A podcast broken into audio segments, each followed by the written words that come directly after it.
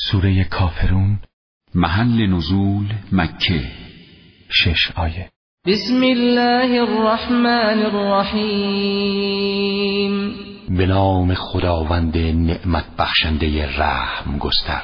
قل یا ایها الكافرون ای پیامبر بگو ای سردمداران کفر. لا اعبد ما تعبدون. آنچه را شما می پرستید من نمی پرستم ولا انتم عابدون ما اعبد.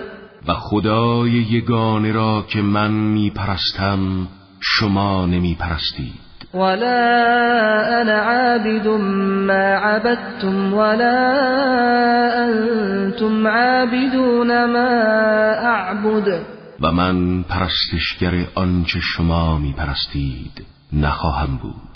و شما نیز پرستشگر خدای یگانه که من می پرستم نخواهید بود. لكم دینکم ولی دین. پس آیین شما برای خودتان و دین من برای خود من.